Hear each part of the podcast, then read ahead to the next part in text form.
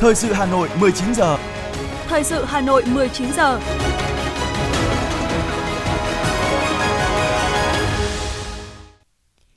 Lê Thông và Thu Minh xin được đồng hành cùng quý vị và các bạn trong chương trình Thời sự tối nay, thứ năm ngày 15 tháng 12 năm 2022. Những nội dung chính sẽ được đề cập đến trong chương trình hôm nay.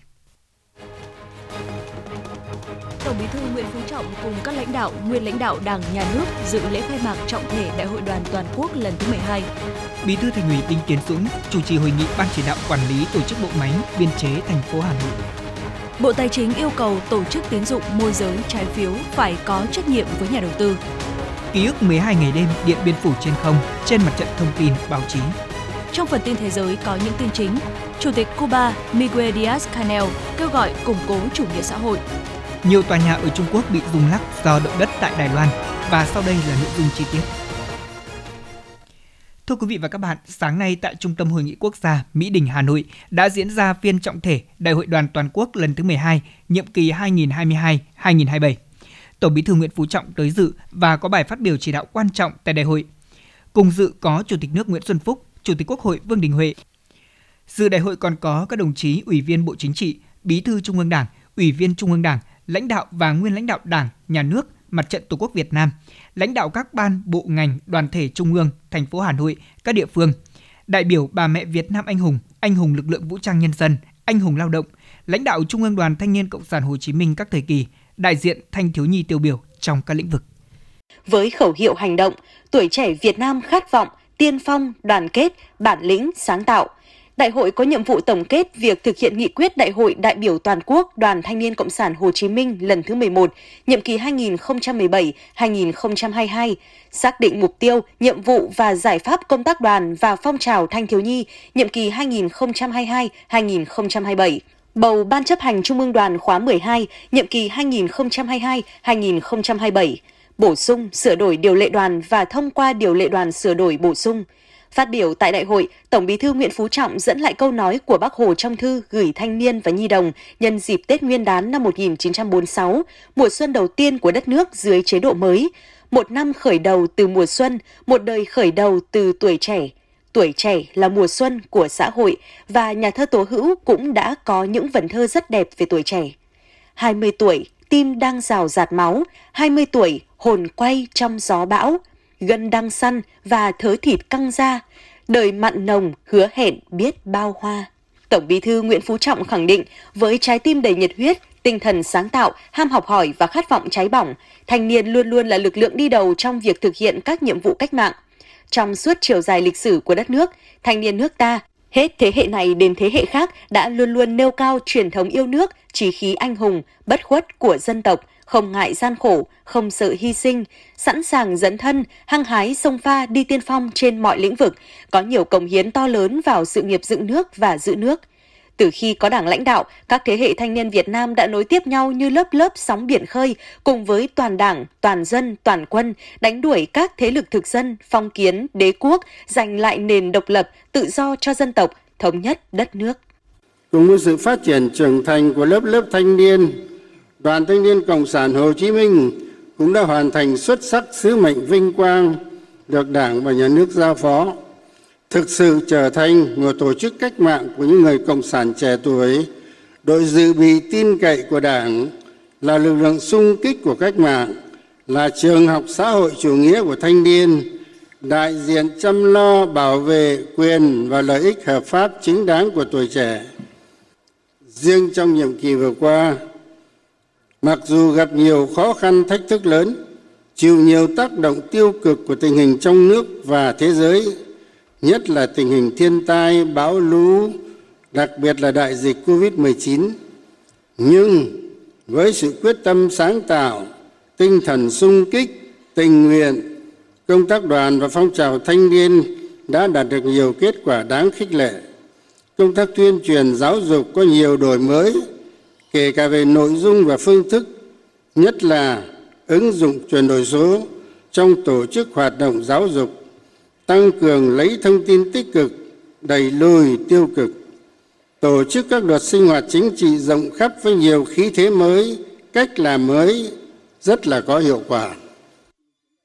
bày tỏ đồng tình với những nhận định rất thẳng thắn, trách nhiệm mà trong dự thảo các văn kiện đại hội đã chỉ ra đối với những vấn đề còn hạn chế trong công tác đoàn và phong trào thanh thiếu niên nhiệm kỳ qua. Tổng Bí thư Nguyễn Phú Trọng lưu ý, Đoàn Thanh niên Cộng sản Hồ Chí Minh mặc dù đã có nhiều cố gắng trong đổi mới nội dung, phương thức hoạt động nhưng vẫn chưa bắt kịp yêu cầu của thực tiễn tình hình thanh niên, chưa thực sự hấp dẫn, gần gũi với thanh niên. Phong trào hành động của thanh niên tại một số nơi còn hình thức, chưa khoa học, tính bền vững của hoạt động chưa cao. Chất lượng tổ chức đoàn, cán bộ đoàn ở một số cơ sở chưa đáp ứng yêu cầu. Những hạn chế này đòi hỏi cấp ủy, chính quyền, đoàn thể các cấp, đặc biệt là tổ chức đoàn cần chú ý quan tâm và có biện pháp khắc phục – nêu rõ Đảng và Nhà nước ta luôn luôn coi trọng và đánh giá rất cao vai trò, vị trí của thanh niên, xác định thanh niên là lực lượng xã hội to lớn, là giường cột của nước nhà, chủ nhân tương lai của đất nước, là lực lượng sung kích trong xây dựng và bảo vệ Tổ quốc. Một trong những nhân tố quyết định sự thành bại của sự nghiệp công nghiệp hóa, hiện đại hóa,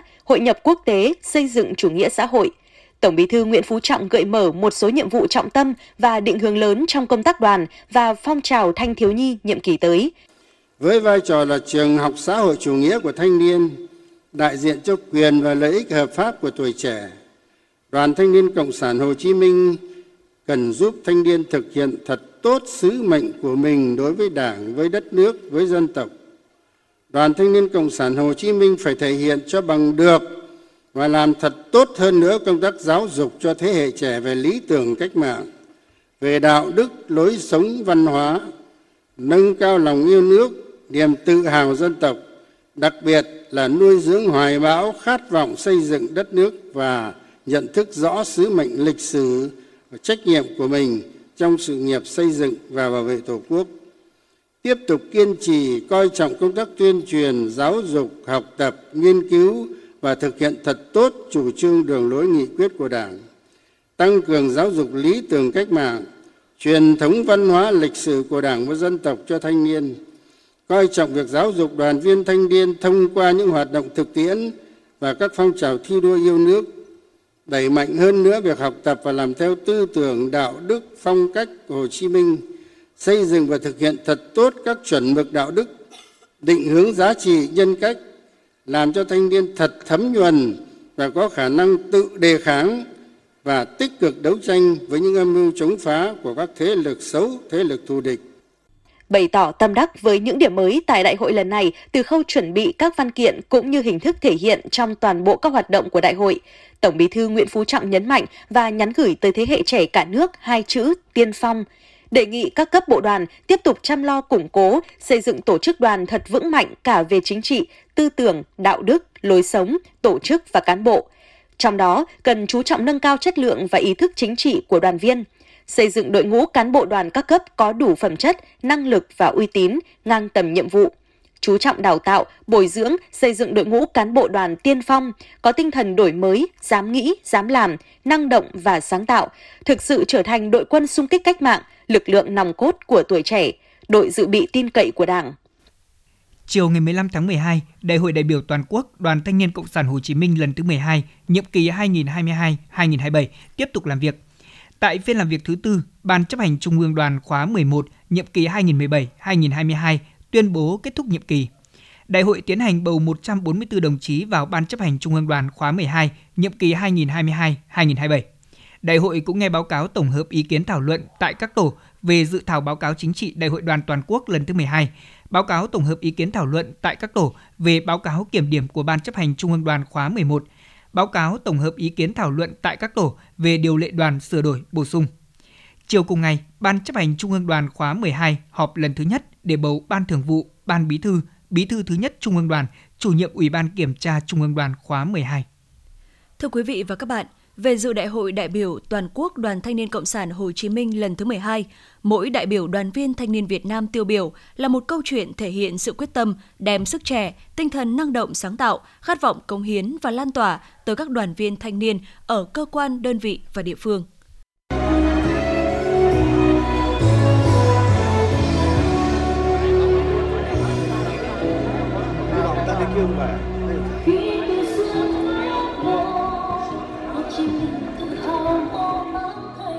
Là đại biểu thanh niên tỉnh Thanh Hóa, dù còn rất trẻ, mới 25 tuổi, nhưng Dương Ngọc Trường đã là tổng giám đốc công ty cổ phần Pfi, chuyên sản xuất các sản phẩm tinh dầu thiên nhiên, tạo công ăn việc làm cho từ 30 đến 40 lao động địa phương. Mỗi năm, anh trích 15% lợi nhuận cho các hoạt động từ thiện ở địa phương. Dương Ngọc Trường mong muốn nâng tầm giá trị thảo mộc bản địa, an toàn cho sức khỏe người tiêu dùng. Khát vọng của Dương Ngọc Trường sẽ mở rộng vùng nguyên liệu, xuất khẩu sản phẩm sang các thị trường nước ngoài. Tôi cũng mong muốn là làm một cái sản phẩm mà nó thật sự là tốt cho sức khỏe con người và bảo vệ môi trường. Ngoài ra nó thật sự là một sản phẩm để lại dấu ấn không chỉ ở Việt Nam mà nó có thể là chiếm lĩnh được thị trường quốc tế thì tôi thấy thị phần của nó cũng rất là rộng và khá là nhiều. Và cũng là một mong muốn nữa là cũng muốn là nâng cao cái giá trị từ nông nghiệp làm sao mà bà con không phải giải quyết cái bài toán là được mùa thì mất giá giúp cho kinh tế của đất nước mình bền vững hơn. Với khát vọng đóng góp trong lĩnh vực khoa học công nghệ cho nước nhà, thời gian qua, Thượng sĩ Phạm Văn Long, đoàn viên học viên Học viện Kỹ thuật Quân sự đã luôn học hỏi từ nhiều hình thức để trao dồi kiến thức, kinh nghiệm trong nước và quốc tế, đồng thời tham gia các cuộc thi ý tưởng sáng tạo dành cho thanh niên, từ đó nhận được những góp ý hoàn thiện ý tưởng của mình. Đến với đại hội, Thượng sĩ Phạm Văn Long cho biết, sức trẻ luôn có sẵn trong mỗi thanh niên, điều quan trọng là cần có những hoạt động phù hợp thúc đẩy để thanh niên có thể phát huy hết khả năng. Thế thì để mà phát triển hơn nữa mảng là nghiên cứu học kết hợp giữa quân đội, các lực lượng an ninh cùng bên ngoài thì là cần phải đẩy mạnh ờ, giao lưu giữa các sinh viên trẻ có tiềm năng trong quân đội và ngoài quân đội. Để chẳng hạn như có những cái mô hình hợp tác giữa các sinh viên trong các trường để tạo ra một cái đột phá nào đó hoặc là các bạn trong lĩnh vực ờ, quân sự có những cái ý tưởng mới có thể kết hợp với những các bạn bên ngoài để tạo ra những cái đột phá mới như thế là sẽ là giúp ích rất nhiều trong cái lĩnh vực ờ, phát triển ờ, khoa học kỹ thuật và công nghệ hiện nay.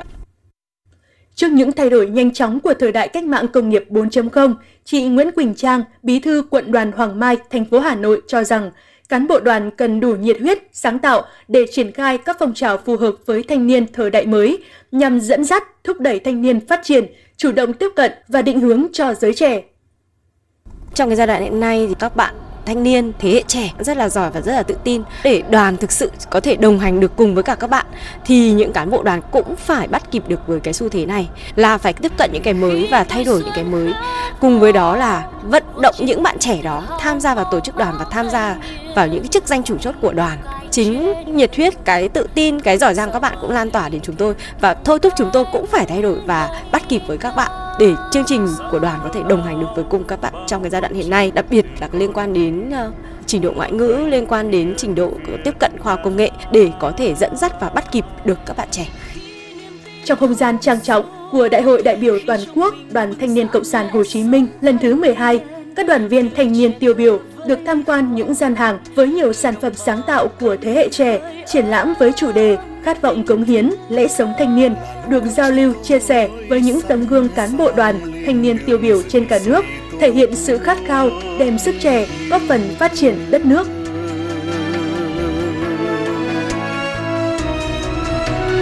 Thanh niên Việt Nam có một lòng quyết tâm, xung kích sáng tạo vững bước tiên phong, cha anh truyền thống vinh quang, đưa sức mạnh Việt Nam vươn tầm thế giới. Vì một trái đất hòa bình thịnh vượng vì một Việt Nam huy hoàng tỏa sáng. Vì một sứ mệnh tình yêu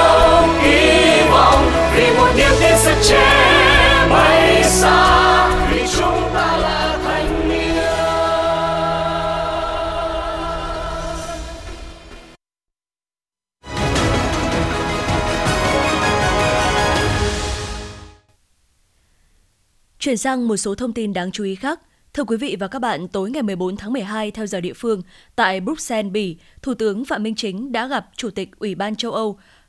Ursula von der Leyen. Thủ tướng Phạm Minh Chính khẳng định Việt Nam luôn coi trọng quan hệ với EU, thể hiện qua việc Việt Nam là quốc gia ASEAN đầu tiên có tất cả các khuôn khổ hợp tác với EU về chính trị, kinh tế, quốc phòng, an ninh. Về hợp tác kinh tế phát triển, Thủ tướng bày tỏ mong muốn EU phát huy vai trò là một trong những đối tác hàng đầu của Việt Nam, đề nghị hai bên tiếp tục phối hợp chặt chẽ nhằm thực thi hiệu quả hiệp định EVFTA, đề nghị EU tạo điều kiện cho các mặt hàng xuất khẩu của Việt Nam như nông thủy sản, hỗ trợ Việt Nam thực hiện các cam kết về chuyển đổi cơ cấu kinh tế, phát triển bền vững. Thủ tướng cũng đề nghị Ủy ban châu Âu EC thúc đẩy các thành viên EU phê chuẩn hiệp định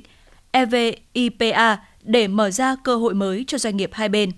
bà Ursula von der Leyen chia sẻ những ý tưởng đề xuất của Thủ tướng hoan nghênh việc Việt Nam và G7 đã thông qua tuyên bố chính trị về thiết lập đối tác chuyển đổi năng lượng công bằng, khẳng định đây là bước tiến quan trọng để mở đường cho EU tăng cường đầu tư vào các dự án ứng phó biến đổi khí hậu, hướng tới chuyển đổi xanh, phát triển xanh ở Việt Nam. Về vấn đề thẻ vàng đối với thủy sản Việt Nam, sau khi nghe Thủ tướng thông báo về những nỗ lực quyết tâm triển khai và kết quả tích cực của các cấp ngành địa phương Việt Nam, Chủ tịch EC ghi nhận – bước tiến mà hai bên đã đạt được trong xử lý vấn đề này, đồng thời khẳng định EU ủng hộ mạnh mẽ Việt Nam trong phát triển kinh tế biển bền vững, bảo tồn đa dạng sinh học biển, sẵn sàng hỗ trợ Việt Nam phát triển nông nghiệp bền vững và hợp tác trong bảo đảm an ninh lương thực. Chiều nay chủ trì hội nghị lần thứ 6 Ban chỉ đạo quản lý tổ chức bộ máy biên chế thành phố Hà Nội, Ủy viên Bộ Chính trị, Bí thư Thành ủy Đinh Tiến Dũng, trưởng ban chỉ đạo nhấn mạnh yêu cầu phải giải bằng được bài toán định mức đơn giá tự chủ tài chính khối giáo dục Bí thư Thành ủy Đinh Tiến Dũng nhấn mạnh 7 nhiệm vụ trọng tâm cần tập trung thực hiện năm 2023. Trong đó phải tiếp tục làm tốt hơn nữa công tác tuyên truyền các nghị quyết của Trung ương về việc đổi mới, sắp xếp tổ chức bộ máy tinh gọn, hoạt động hiệu lực, hiệu quả. Thường xuyên nắm bắt và làm tốt công tác tư tưởng trong đội ngũ cán bộ, công chức viên chức, đặc biệt là đội ngũ cán bộ, lãnh đạo, quản lý để từ đó lan tỏa tới từng cơ quan, đơn vị và toàn hệ thống chính trị. Tuyên truyền phải chủ động đi trước, rõ ràng, cụ thể, đúng, trúng và đến cùng Tất cả phải bảo đảm thống nhất được nhận thức, tạo sự đồng thuận từ trong hệ thống chính trị đến dư luận nhân dân, tránh để dư luận hiểu sai, đánh giá phiến diện. Trưởng ban chỉ đạo thành phố lưu ý triển khai các giải pháp chuyển đơn vị sự nghiệp công lập sang tự chủ tài chính, xây dựng đề án đánh giá thực trạng biên chế sự nghiệp khối giáo dục và đề xuất giải pháp cụ thể về cơ chế chính sách, quy trình, định mức, đơn giá đào tạo, cơ chế đặt hàng, giao nhiệm vụ, đấu thầu. Bí thư Thành ủy Đinh Tiến Dũng khẳng định đây là vấn đề lớn, đòi hỏi sự vào cuộc của cả hệ thống chính trị, theo đó, Ban cán sự Đảng, Ủy ban dân thành phố cần chỉ đạo triển khai thực hiện, khắc phục những khó khăn, tháo gỡ vướng mắc, đưa ra bằng được lời giải tổng thể cho bài toán này, gồm cả định mức, đơn giá của tất cả các khối trường học, tổ chức xây dựng quy trình, quy trình nào thì định mức ấy, định mức nào thì đơn giá ấy. Trưởng ban chỉ đạo cũng đề nghị các thành viên ban chỉ đạo nêu cao tinh thần trách nhiệm, đổi mới nhận thức, tư duy và hành động, bám sát mục tiêu nhiệm vụ, tập trung tháo gỡ khó khăn vướng mắc, tạo bước chuyển mạnh về tổ chức bộ máy, nâng cao chất lượng đội ngũ cán bộ, công chức viên chức, nâng cao hiệu lực, hiệu quả hoạt động của hệ thống chính trị.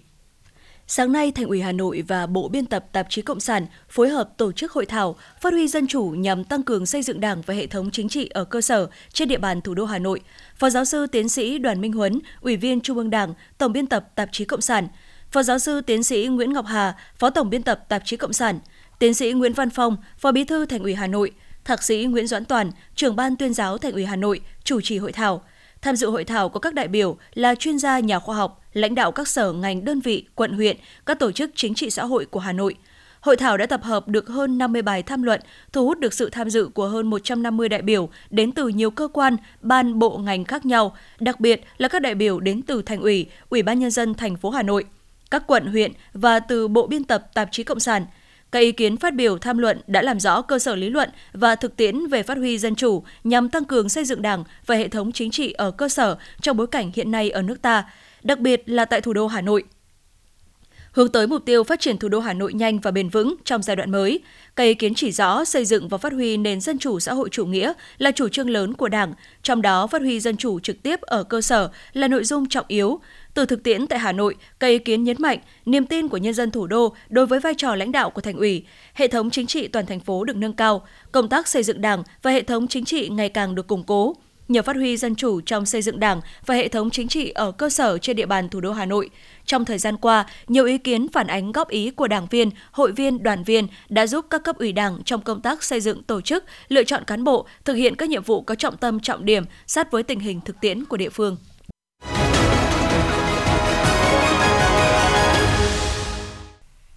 Chương trình thời sự xin được tiếp tục với một số thông tin kinh tế.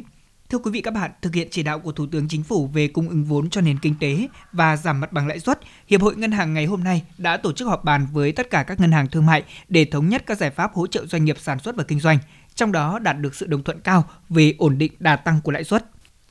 Để giảm được lãi suất cho vay, trước tiên phải giảm được lãi suất đầu vào là lãi suất huy động tiết kiệm từ dân cư.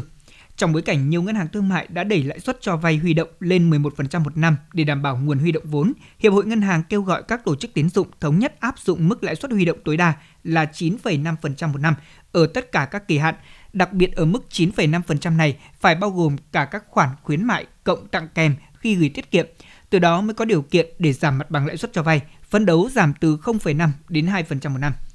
Tại cuộc họp, Ngân hàng Nhà nước cũng khẳng định sẵn sàng hỗ trợ đảm bảo thanh khoản cho các tổ chức tín dụng cả ngắn, trung và dài hạn.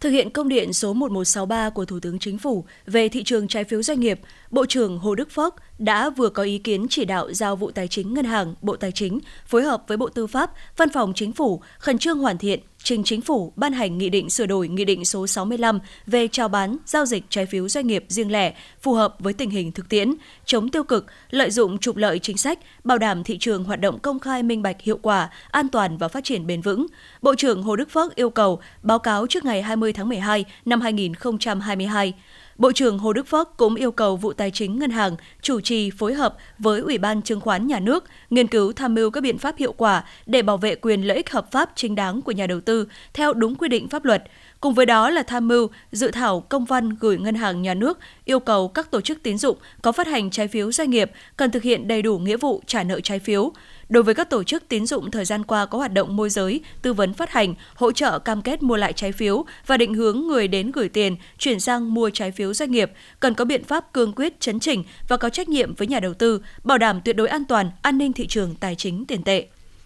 tập trung gỡ vướng cho hơn 1.000 dự án bất động sản đang triển khai là chia sẻ của Thứ trưởng Bộ Xây dựng Nguyễn Văn Sinh tại diễn đàn Phát triển bền vững thị trường bất động sản do VCCI, tạp chí Diễn đàn Doanh nghiệp tổ chức sáng nay tại Hà Nội.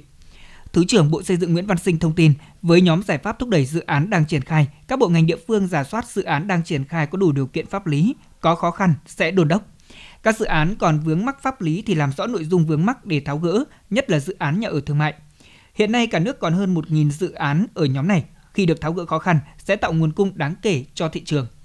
Với nhóm giải pháp có liên quan đến các dự án nhà ở xã hội, nhà ở công nhân, theo nghị quyết số 11 của chính phủ về chương trình phục hồi phát triển kinh tế xã hội, các nhà đầu tư triển khai dự án nhà ở xã hội, nhà ở công nhân, chung cư cũ được hưởng ưu đãi. Chính phủ sẽ đôn đốc các địa phương, ngân hàng và doanh nghiệp thực hiện nghị quyết số 11 có hiệu quả.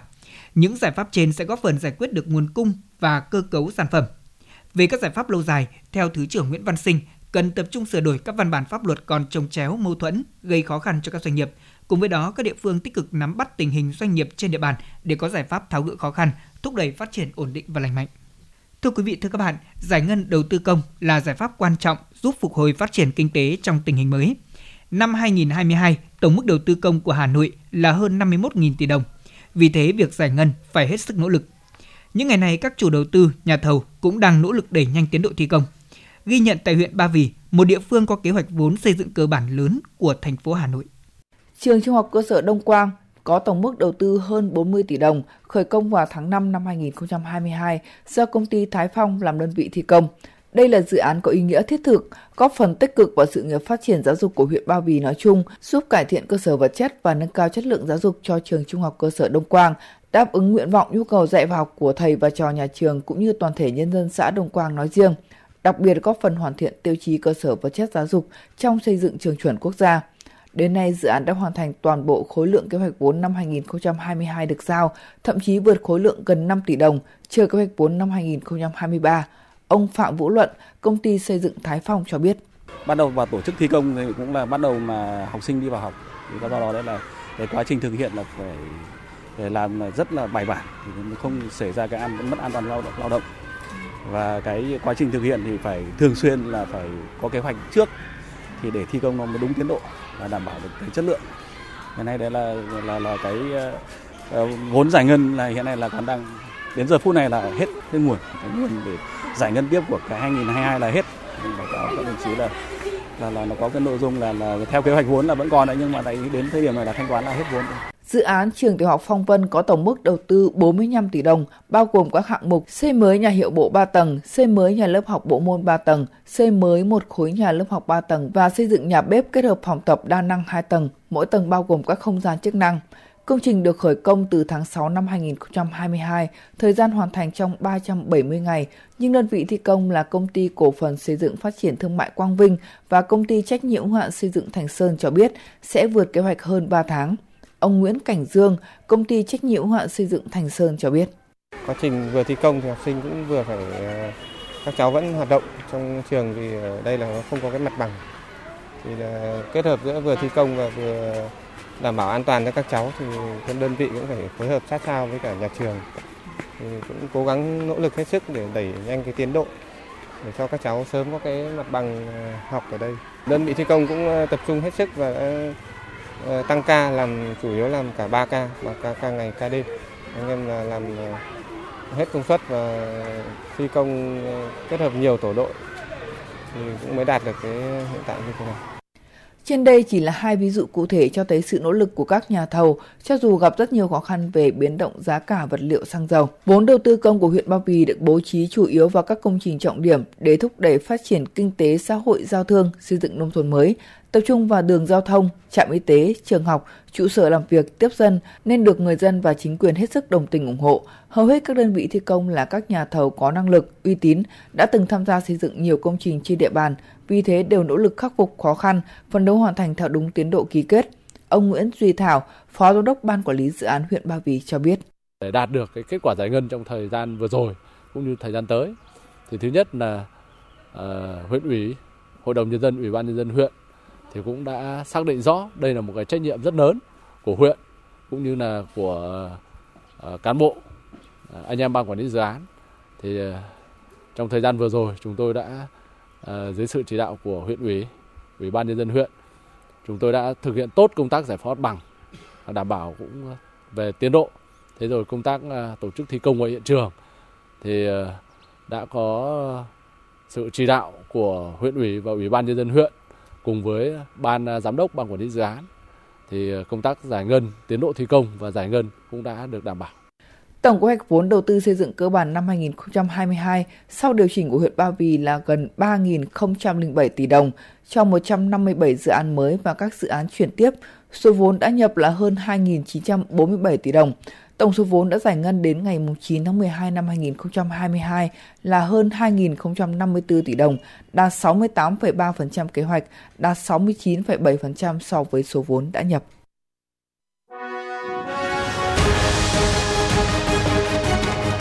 Thời sự Hà Nội, nhanh, chính xác, tương tác cao. Thời sự Hà Nội, nhanh, chính xác, tương tác cao.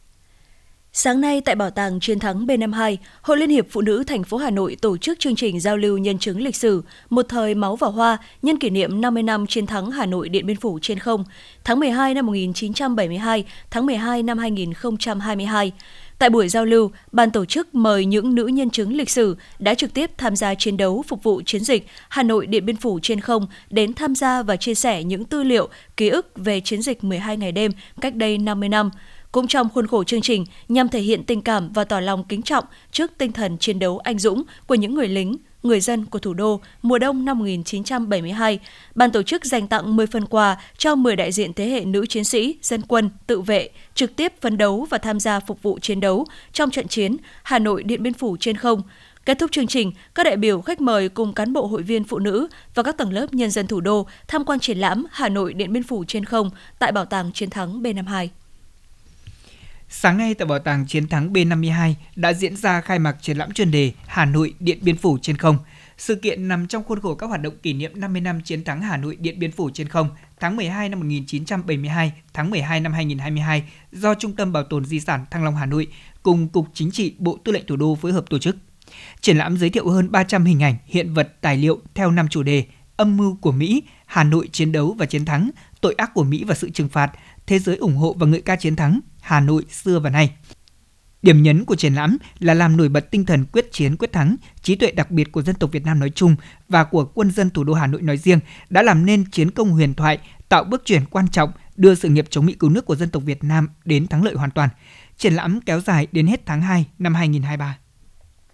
Sáng nay, Bảo tàng Báo chí Việt Nam tổ chức trưng bày tọa đàm Báo chí sung trận Hà Nội Điện Biên Phủ trên không, hướng tới kỷ niệm 50 năm Điện Biên Phủ trên không. Không gian trưng bày đưa người xem trở lại thời kỳ sôi nổi mạnh mẽ trên mặt trận thông tin, trực tiếp góp phần đắc lực xây đắp niềm tin vào thắng lợi cuối cùng. Trưng bày báo chí sung trận Hà Nội Điện Biên Phủ trên không gồm 18 vách trưng bày kể lại câu chuyện về Bắc Hồ với lực lượng phòng không không quân quân và dân thủ đô Hà Nội cùng quân dân cả nước làm nên chiến thắng Hà Nội Điện Biên Phủ trên không. Phần tọa đàm thông qua phát biểu chia sẻ của các nhân chứng đặc biệt là các cựu phi công chiến sĩ phòng không bắn rơi B-52 của một số nhà báo trực tiếp tham gia sự kiện 12 ngày đêm, một số chuyên gia lịch sử nhằm nêu bật chiến thắng vẻ vang, nghệ thuật quân sự sáng tạo, độc đáo của quân đội nhân dân Việt Nam để làm nên chiến thắng Điện Biên Phủ trên không. Buổi trưng bày tọa đàm với sự tham dự của nhiều nhân chứng lịch sử, nhà báo Lão Thành đã mang đến nhiều thông tin hữu ích cho người xem. Các câu chuyện thêm khẳng định mặt trận thông tin đối ngoại, báo chí góp phần tác động trực tiếp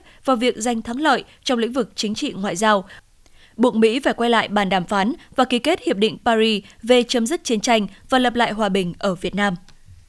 Thưa quý vị và các bạn, kỷ niệm 50 năm chiến thắng Hà Nội Điện Biên Phủ trên không, tại Hà Nội đang diễn ra trưng bày sách báo với chủ đề Vàng mãi bản hùng ca Hà Nội Điện Biên Phủ trên không tại Trung tâm Văn hóa Thông tin Thể thao quận Đống Đa, số 22 Đặng Tiến Đông, quận Đống Đa. Đây là hoạt động do Sở Văn hóa Thể thao Hà Nội phối hợp với Ủy ban nhân dân quận Đống Đa chỉ đạo, giao Thư viện Hà Nội, Trung tâm Văn hóa Thông tin Thể thao quận Đống Đa tổ chức nhằm tuyên truyền, giáo dục về truyền thống đối với thế hệ trẻ cùng cán bộ, đảng viên, lực lượng vũ trang thủ đô và bạn đọc thủ đô về chiến thắng Hà Nội Điện Biên Phủ trên không, từ đó phát huy lòng yêu nước, niềm tự hào dân tộc, vận dụng những bài học kinh nghiệm vào công cuộc xây dựng, phát triển, bảo vệ thủ đô. Phản ánh của phóng viên Như Hoa. Trưng bày vang mãi bản hùng ca Hà Nội Điện Biên Phủ trên không có khoảng 500 sách báo, tạp chí được tuyển chọn theo bốn nội dung. Đảng và Chủ tịch Hồ Chí Minh lãnh đạo thắng lợi cuộc kháng chiến chống Mỹ cứu nước, đánh bại cuộc tập kích bằng không quân chiến lược của đế quốc Mỹ, Hà Nội 12 ngày đêm chiến đấu và chiến thắng 18 tháng 12 năm 1972, 18 tháng 12 năm 2022. Hà Nội ngàn năm văn hiến. Trong đó trưng bày sách báo phản ánh tầm vóc, ý nghĩa thời đại và giá trị lịch sử của chiến thắng Hà Nội Điện Biên Phủ trên không. Hoạt động giao lưu nhân chứng, sự kiện với sự tham gia của các cựu chiến binh, những người đã tham gia chiến đấu bảo vệ thủ đô và đất nước, đặc biệt là bảo vệ Hà Nội trong 12 ngày đêm mùa đông năm 1972, giúp ôn lại lịch sử, tôn vinh chiến công hiển hách của quân và dân thủ đô. Cựu chiến binh Nguyễn Hữu Sự đã chia sẻ cảm xúc khi tham quan triển lãm trưng bày Vàng mãi bản hùng ca Hà Nội, Điện Biên Phủ trên không. Cách đây 50 năm về trước là cả Hà Nội cả đất nước chúng ta là đánh Mỹ và anh hùng thắng Mỹ. Hôm nay ừ, nhân cái sự kiện mà trưng bày sách và cùng nhau là ôn lại những cái ngày chiến thắng đấy. Thì chúng tôi là những người cựu chiến binh ờ, rất là bồi hồi, xúc động, cảm động, cảm phục Ngày này 50 năm về trước thì thủ đô ta sục sôi đánh Mỹ và tự hào thắng Mỹ. Ừ, chúng tôi là những người cựu chiến binh những thời gian đó là cũng có một chút công sức nhỏ bé cùng với quân dân cả nước đánh Mỹ và thắng Mỹ thì nhân sự kiện này thì chúng tôi càng thấy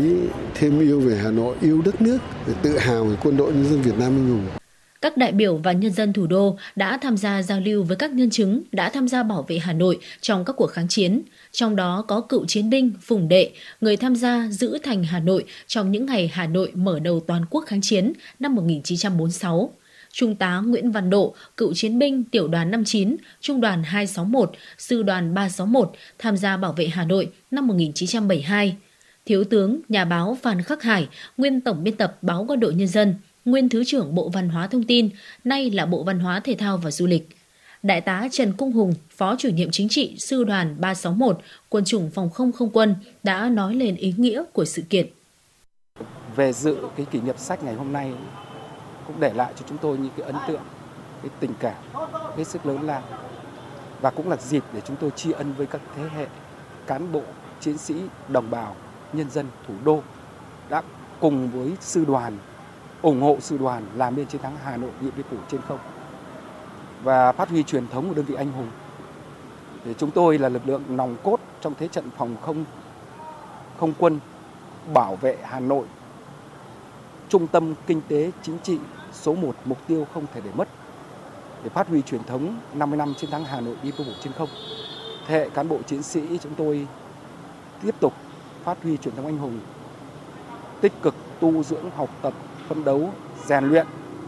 không ngừng nêu cao tinh thần cảnh giác, sẵn sàng chiến đấu cao, quyết tâm bảo vệ vững chắc bầu trời thủ đô thân yêu và bảo vệ sự bình yên của nhân dân.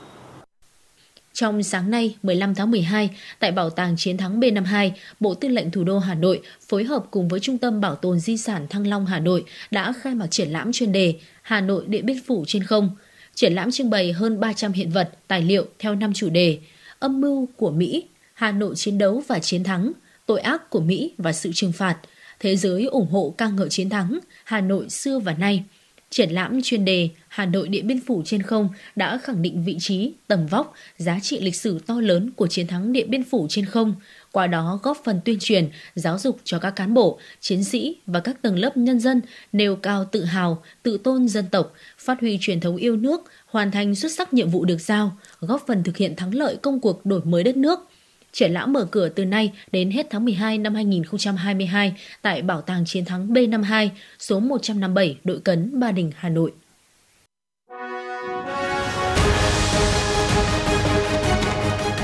FM 90 cập nhật trên mọi cung đường. FM 90 cập nhật trên mọi cung đường.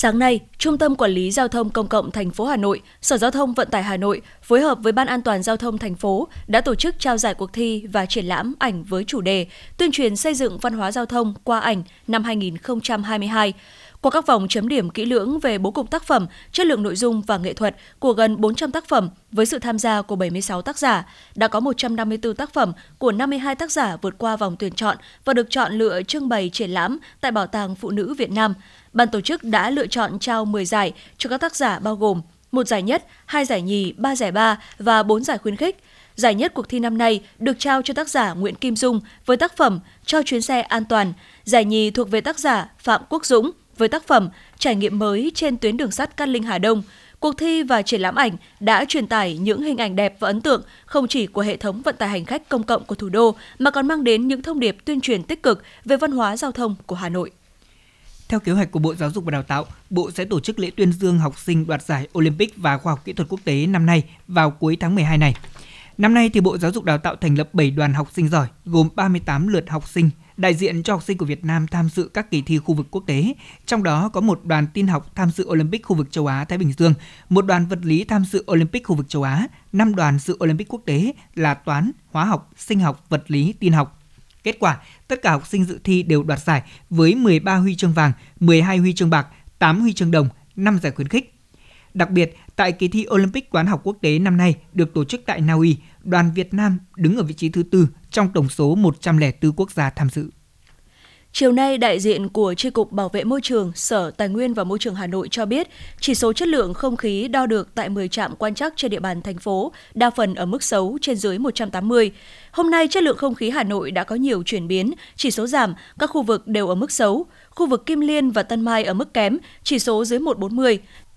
Nơi đo được chỉ số chất lượng không khí cao nhất là khu vực Minh Khai 177, Hàng Đậu 179, Phạm Văn Đồng 176. Đại diện Chi cục Bảo vệ môi trường cũng đưa ra những khuyến cáo cho người dân. Trong điều kiện chất lượng không khí như hiện nay, nhóm nhạy cảm bao gồm trẻ em, người già và những người mắc bệnh hô hấp cần hạn chế ra ngoài để tránh ảnh hưởng đến sức khỏe. Khi tham gia giao thông, mọi người cần tuân thủ triệt để luật giao thông để hạn chế ủn tắc đường, tăng cường điều tiết giao thông tại một số khu vực có mật độ giao thông cao như Phạm Văn Đồng, Hàng Đậu, Minh Khai. Các khu vực ngoại thành, người dân cần hạn chế đốt rác và phụ phẩm nông nghiệp.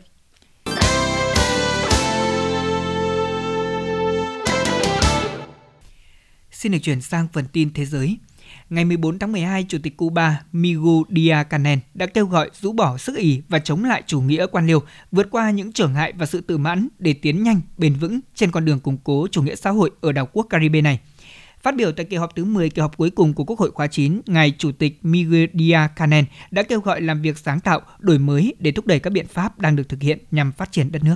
Với 224 phiếu thuận và 201 phiếu chống, Hạ viện Mỹ đã thông qua một dự luật tài trợ chính phủ tạm thời trong vòng một tuần nhằm cung cấp thêm thời gian cho các nghị sĩ để thông qua một dự luật tài trợ đầy đủ cho chính phủ liên bang cho đến hết năm tài chính. Biện pháp tạm thời trên là cần thiết để tránh cho các cơ quan liên bang bị đóng cửa một phần. Ngày hôm nay, Quốc hội Indonesia đã thông qua hiệp định dẫn độ song phương đối với Singapore, một động thái mà Jakarta mong đợi là sẽ giúp đưa ra công lý những đối tượng bị cáo buộc cất giấu hàng tỷ đô la Mỹ tiền công ở nước ngoài. Hiệp định dẫn độ liệt kê 31 loạt tội phạm bị dẫn độ với phạm vi áp dụng là các đối tượng phạm tội trong vòng 18 năm. Với hiệp định này, tội phạm không thể chạy trốn bằng cách thay đổi quốc tịch của mình.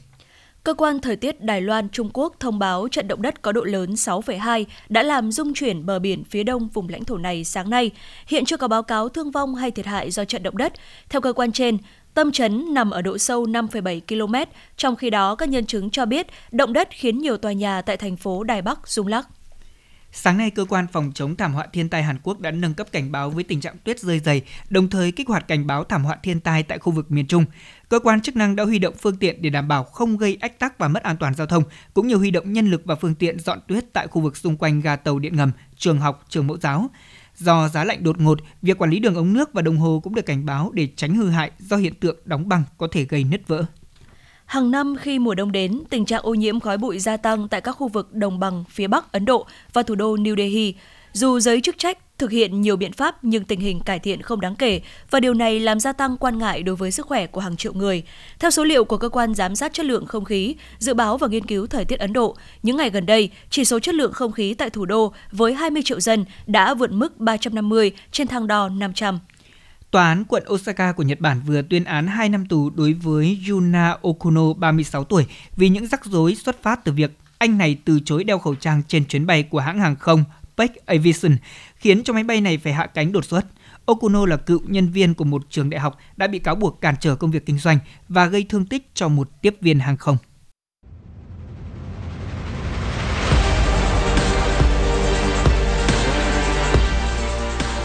Bản tin thể thao Bản tin thể thao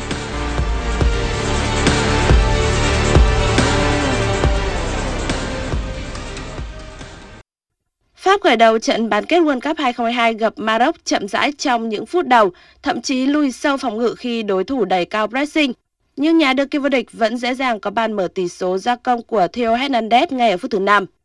Sau đó Maroc nỗ lực tấn công nhưng hàng thủ Pháp chơi hiệu quả để giữ sạch mảnh lưới cho Loris.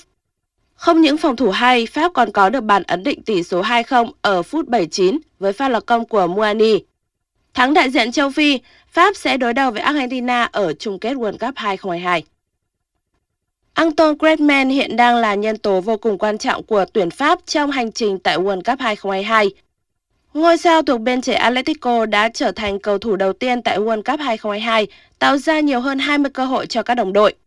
Anh cũng vượt qua Lionel Messi với 18 lần ở thành tích này sau khi siêu sao của Paris Saint-Germain đưa Argentina tiến vào chơi ở trận chung kết. Chỉ tính riêng ở trận đấu gặp Maroc, Griezmann đã có tới 4 lần tạo cơ hội cho đồng đội và một trong số đó là cơ hội ăn bàn rõ rệt. Kể từ đầu giải đấu tới nay, Griezmann đã tạo ra tổng cộng 7 cơ hội ăn bàn rõ rệt cho tuyển Pháp. Ba trong số các cơ hội đó đã được chuyển hóa thành bàn thắng, từ đó đưa Griezmann vươn lên dẫn đầu danh sách kiến tạo tại World Cup 2022. Với những gì đã thể hiện, Griezmann đang là ứng cử viên sáng giá cho danh hiệu quả bóng vàng, giải thưởng dành cho cầu thủ xuất sắc nhất tại World Cup 2022 của FIFA. Ngoài ra, Griezmann cũng lập thêm một kỷ lục khác trong màu áo tuyển Pháp khi có được 18 trận đấu liên tiếp cho Le Bleu tại sân chơi World Cup. Anh cũng là người đầu tiên trong lịch sử bóng đá Pháp làm được điều này. Lionel Messi và Kylian Mbappe cùng dẫn đầu danh sách ghi bàn với 5 pha lập công. Tuy nhiên, ngôi sao của Argentina có lợi thế nhờ chỉ số phụ là số lần kiến tạo cho đồng đội lập công. Chiếc giày vàng sẽ được trao cho cầu thủ ghi nhiều bàn thắng nhất tại Qatar 2022. Nếu hai cầu thủ bằng điểm nhau, ai có nhiều pha kiến tạo nhất sẽ giành được danh hiệu này. Nếu cả hai chỉ số trên vẫn bằng nhau, người chơi ít phút nhất sẽ giành chiến thắng. Để giành quyền vào chung kết World Cup 2022, đội tuyển Argentina thi đấu 6 trận với thành tích 1 thất bại và 5 chiến thắng. Trận thua duy nhất của Argentina tại World Cup 2022 tính đến lúc này là thất bại 1-2 trước Ả Rập Xê Út ở lượt trận đầu tiên. Trong khi đó, đội tuyển Pháp cũng không giữ được thành tích bất bại trên hành trình vào chung kết World Cup.